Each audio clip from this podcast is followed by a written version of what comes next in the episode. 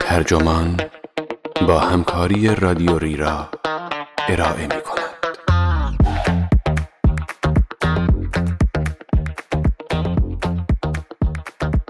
شادی آینده را متحول نمی کند ولی می تواند اکنون را قابل تحمل تر کند.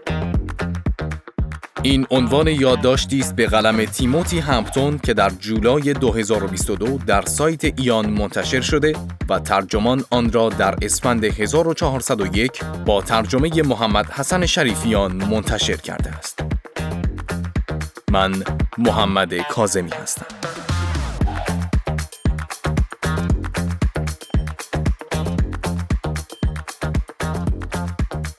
رالف والدو امرسون نوشته است قدرت در شادمانی است ما معمولا شادمانی را نقطه مقابل قدرت و تلاشی غیر واقعی برای نشاط بخشیدن به اوضاع می‌دانیم ولی امرسون می‌دانست شادمانی ذخیره‌ای برای خیشتن ماست ابزاری برای شکل دادن به زندگی که می تواند جایگاه ما را در دنیای اجتماعی تغییر دهد و ما را به اجتماع وصل کند. در این روزها که موجی از اخبار بد جهان را احاطه کرده است، شادمانی شایسته توجه است. وقتی شادیم هیجانمان افزایش می‌یابد و خلقمان به سرعت بهبود پیدا می کند. شادمانی شناور و موقتی است. می آید و می رود ولی می توانیم آن را کنترل کنیم. همانطور که می توانیم آرام شویم، می توانیم شاد شویم. به قول فیلسوف انگلیسی رابرت برتون در آناتومی افسردگی به سال 1621 انتظارتان را کم کنید، شاد باشید.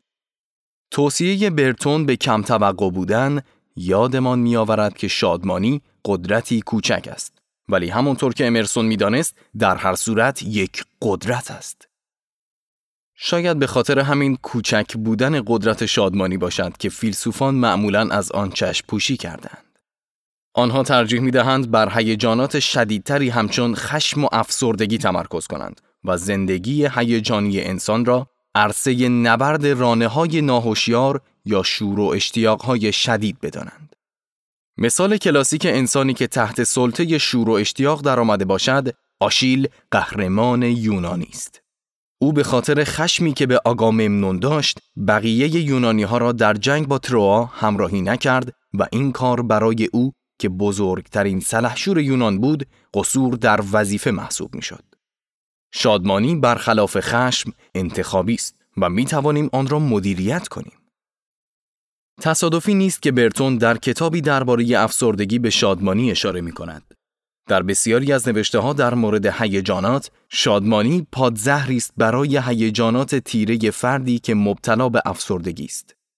نظریه پردازان پزشکی تا قرن 19 هم فکر می کردند بدن انسان تحت کنترل جریان مایعات یا اخلاط بدن است. به طور مثال افسردگی ناشی از ازدیاد سوداست در حالی که برخی محرک ها ضد افسردگی هستند و باعث شادمانی می شوند. مثل یک لیوان شراب، نه دو لیوان. موسیقی شاد و اتاق پرنور. پزشک عصر رونسانس لوینوس لمنیوس داشتن همراه خوب، بوسه و آغوش، نوشیدن و رقصیدن را پیشنهاد می کرد. و معتقد بود همه این کارها نشاطی هیجانی به همراه دارد که تا روزها باقی میماند و اثر آن در چهره نمایان است. سایر پزشکان معتقد بودند که می‌توان به صورت شیمیایی شادی را تحریک کرد. در سال 1696 پزشک انگلیسی ویلیام سالمون پودری را برای تحریک شادمانی تجویز کرد. میخک، ریحان، زعفران، پوست لیمو، تکه های آج و رقه های طلا و نقره را با تکه های قلب گوزن نرم مخلوط کنید و با مصرف آن شادمان شوید. صرف نظر از اینکه آیا کسی واقعا این رویکردهای پزشکی به شادی را جدی می گرفت یا نه، واضح است که شادمانی با بدن و به خصوص چهره ارتباط عمیقی دارد. در واقع از چهره شروع می شود و به درون می رود. همانطور که نویسنده فرانسوی ژرمن دو استال در اوایل قرن 19 میلادی اشاره کرد وقتی حالت شادمانی به خود می‌گیرید صرف نظر از وضعیت روحیتان این شادمانی به درون وجودتان می رود. حالات چهره ذره ذره به درون تجربه فرد رسوخ می کند. قدرت شادمانی درون ما انسانها را تغییر می دهد. مسیر حرکت شادمانی در درون خود به تاریخچه واژه شادی یا چیر ربط دارد. شادی از فرانسوی قدیمی می آید و به معنای چهره است. این اصطلاح در قرن چهاردهم از طریق فرهنگ قرون وسطا به انگلیسی آمده است. برای مثال در کتاب حکایت های کانتربری اثر جفری چاوسر آدمها دارای چهره رقتانگیز یا چهره هوشیار هستند. شادی یا چهره یک اصطلاح و در عین حال عضوی از بدن است. بدین ترتیب در تقاطع هیجانات و قیافه ما قرار دارد. در قرن شانزدهم در پی اصلاحات پروتستانی بحثی شدید درباره معنای اجتماع معنوی شکل گرفت.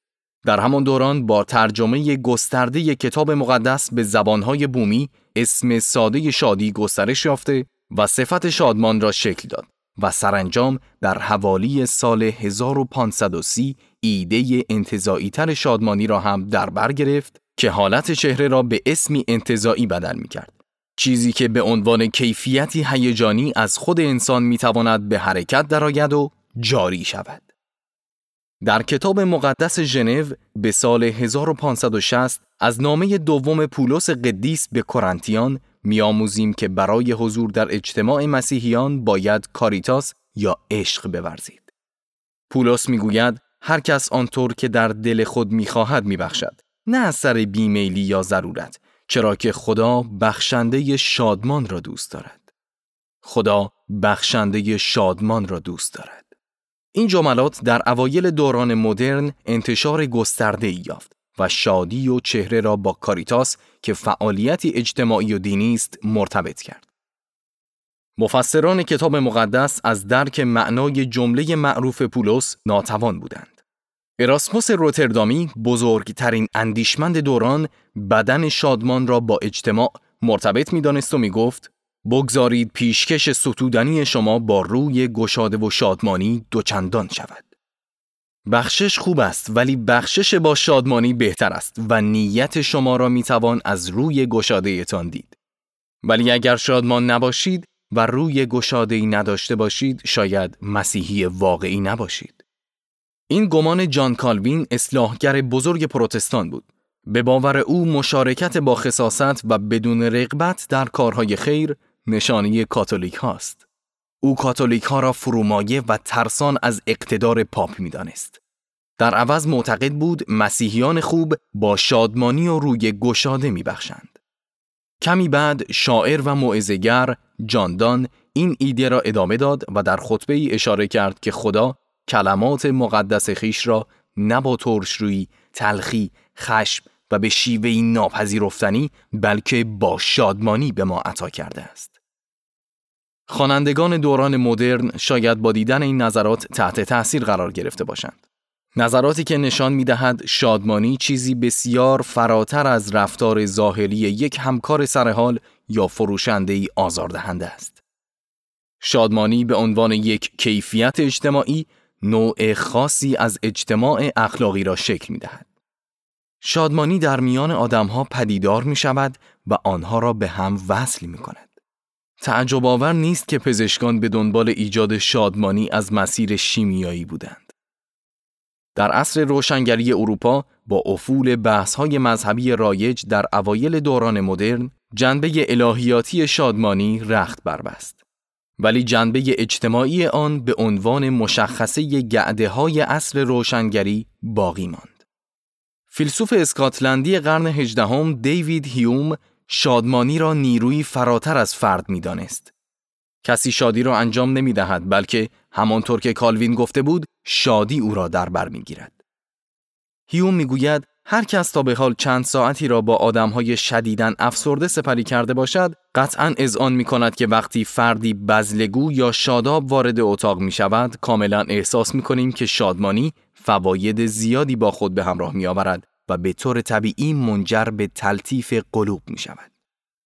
دیگران هم به همان شکل بزلگو می شوند و از طریق سرایت یا همدردی طبیعی همان حس و حال را می گیرند. در اینجا شادمانی سرایت است. هیوم در جاهای دیگر برای توصیف اینکه شادمانی چطور به همراهان گرما بخشد، از استعاره شعله استفاده می کند. اگر شادمانی سالم و اجتماعی یا حتی به لحاظ اخلاقی درست است، می توانیم بفهمیم چرا امرسون که این نوشته را با او شروع کردم آن را نوعی قدرت می داند. شادمانی می تواند خلق و خوی ما را تحت تأثیر قرار دهد ولی بر جنبه اجتماعی ما هم اثر می گذارد. شادمانی برای یک جامعه سالم ضروری است. هر کس بتواند آن را کنترل کند و پرورش دهد، صاحب منبعی کمیاب شده تا به کمک آن زندگی هیجانی خود و همراهانش را شکل دهد. از نظر امرسون اولین فیلسوف اخلاقی بزرگ آمریکا شادمانی منجر به زندگی خوب می شود و همچنین با خلاقیت در ارتباط است. امرسون در جستاری با عنوان شکسپیر یا شاعر به سال 1850 می گوید نبوغ شعری نیازمند دو چیز است. اول توانایی شاعر در دیدن پدیده های طبیعی به عنوان پدیده های اخلاقی یعنی تبدیل چیزها به استعاره هایی از زندگی درونی ما. این شاعر است که اولین بار می‌بیند که سیب و ذرت معنایی فراتر از میوه و غلات دارند. شاعر چیزها را تبدیل به نشانه هایی می کند که در تاریخچه طبیعیشان تفسیری از زندگی بشر ارائه می کنند. در نگاه شاعر طبیعت و انسان به هم پیوستند.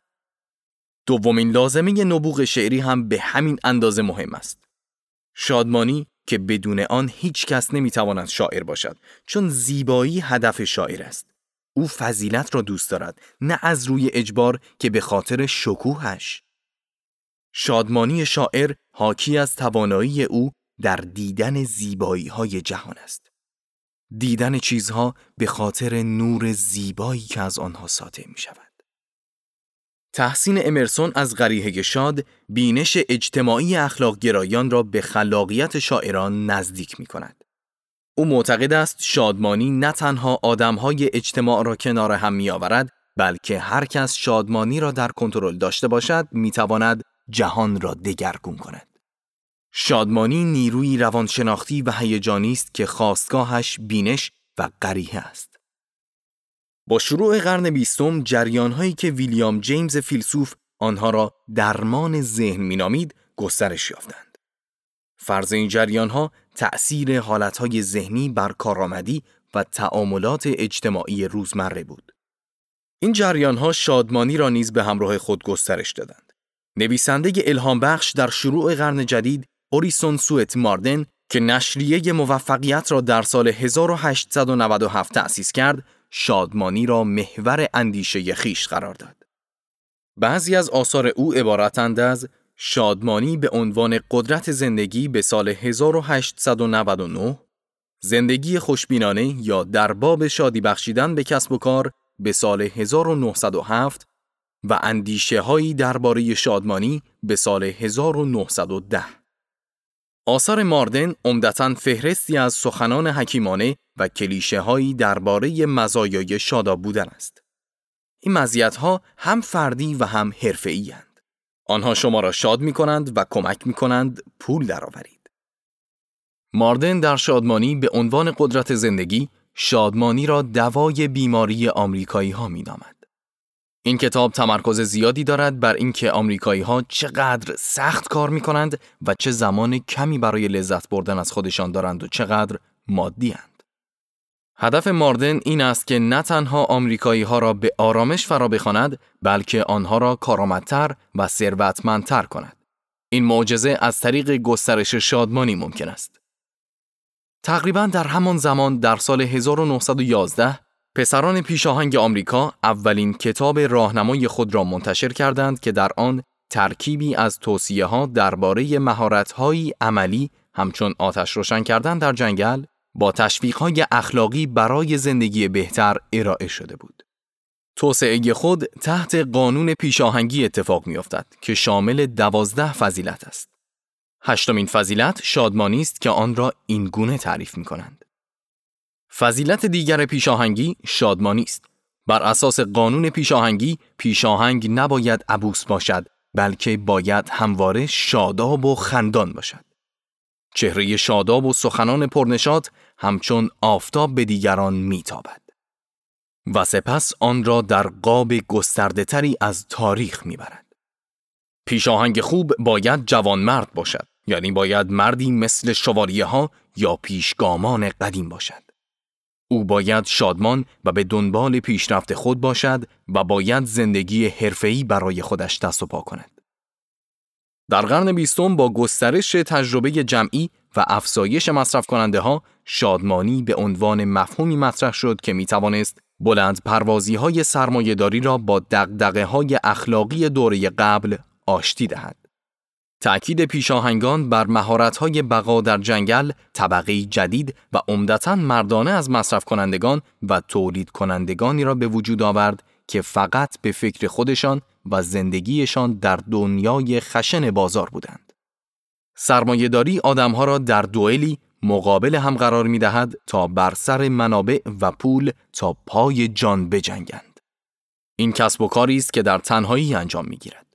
شادمانی پیشاهنگان به آن جلوهی قهرمانانه می بخشد. انتشار بیرونی شادمانی منجر به موفقیت حرفه‌ای می شود چرا که فروشنده یا دستیار اجرایی فضای اداره را با نشاط می کنند. کنش هایی که خودخواهانه یا ریاکارانه به نظر می رسد بازتابی از گذشته باشکوه تلقی می شود. آنطور که ویلیام وایت جامعه شناس در کتاب مدیریتی خودش در سال 1956 می گوید هر مرد سازمانی تازهکاری در دل خود شوالیهی سرگردان یا شکارچی نیرومند است. ماردن و پیشاهنگ ها هر دو شادمانی را نه مفهومی فلسفی یا الهیاتی بلکه نوعی ابزار می‌دیدند. شادمانی امروزه از ریشه های خود در بحث های مرتبط با اجتماع و خیریه جدا شده و می توان آن را در زندگی روزمره و به منظور ایجاد پاداش خاص به کار گرفت.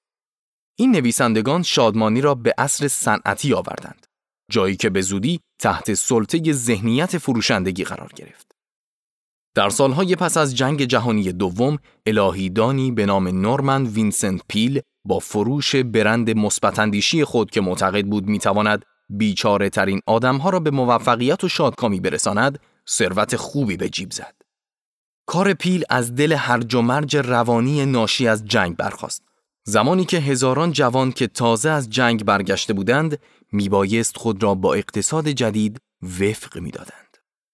پیل در این شرایط شادمانی اجتماعی و الهیاتی کتاب مقدس و فیلسوفان اصل روشنگری را به فضای رواندرمانی مردان کارمند برد.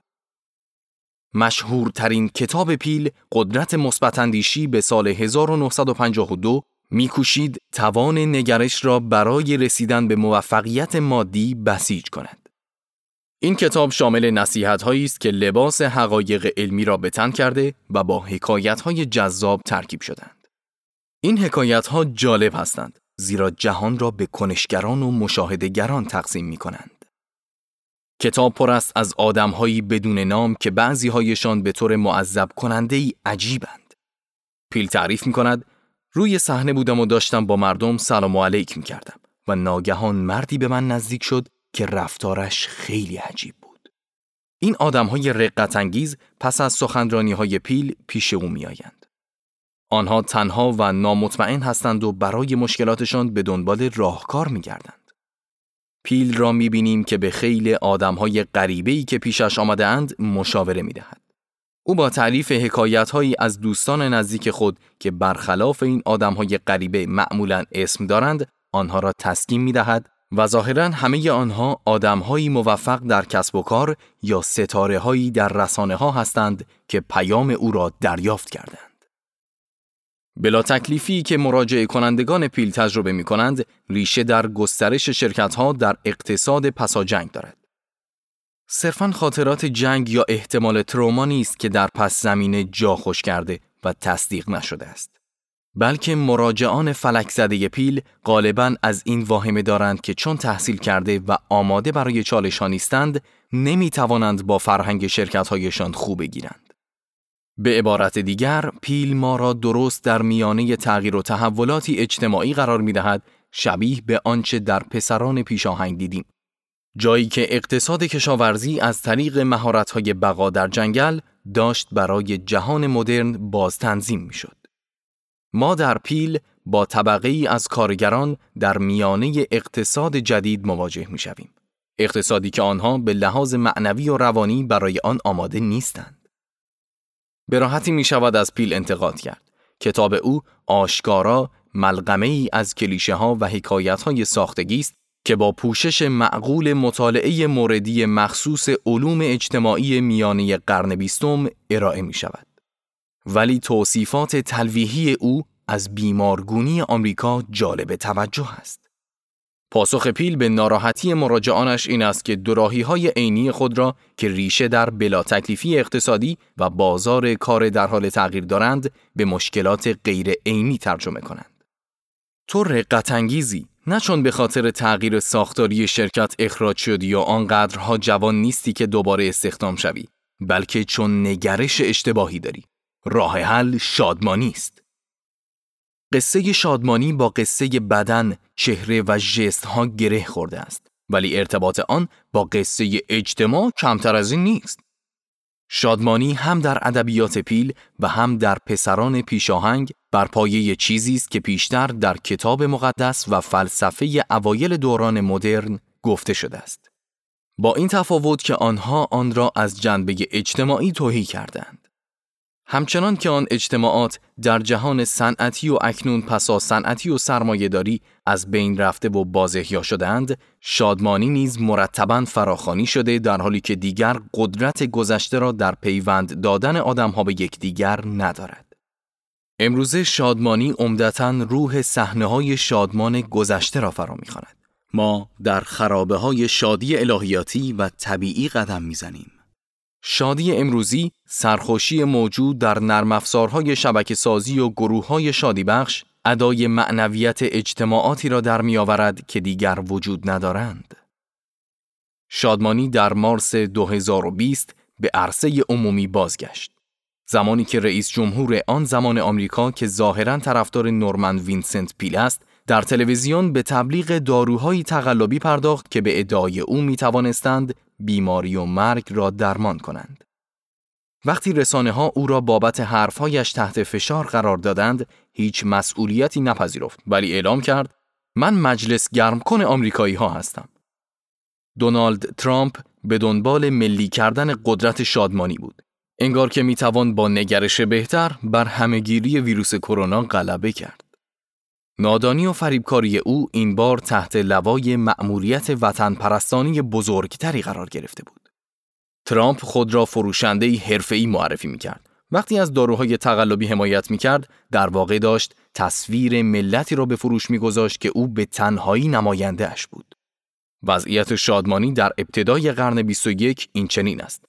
هر اتفاقی بعد از این بیفتد، چیزی تغییر کرده است. یکی از پیامدهای زندگی در عصر همهگیری نیاز به شادمانی است. تاباوری ویروس و زحمتی که به زندگی هر روزه ما تحمیل کرده است، خوشبینی و توانایی برنامه ریزی برای آینده را با چالش مواجه کرده است. شادمانی به ما فرصتی کوتاه برای رهایی از وحشت و سردرگمی می دهد. می‌دانیم که شادی قرار نیست انقلابی در آینده ایجاد کند ولی می تواند حال را قابل تحمل کند. و در دوران انزوا ما را کنار هم بیاورد. همچنین می تواند فردیت زدایی ارتباط دیجیتال را متحول کند و جایی برای ابراز هویت اجتماعی باز کند حتی اگر زود گذر باشد. در عصر روشنگری سرایت از راه گفتگو ابزار شادمانی تلقی می شد. همهگیری کرونا که تقلیدی بیرحمانه از آن است منجر به بازآفرینی شادی شده است. باور هیوم به اینکه عاطفه شادمان نوعی جوش و خروش است که می‌تواند طبیعت هیجانی اجتماع را دگرگون کند اکنون برعکس شده است. در دوران کرونا انضباط شخصی، فاصلگیری اجتماعی و بهداشت مناسب مهر تعییدی بر اجتماع بود. می توانیم شادمان باشیم چون آلودگی ایجاد نمی کنیم و محتاط باقی می مانیم. شادمانی فاصله ای را که ترس از آلودگی میانمان انداخته برمیدارد و شادی منتشر می شود چون چرخی انتشار بیماری قطع می شود.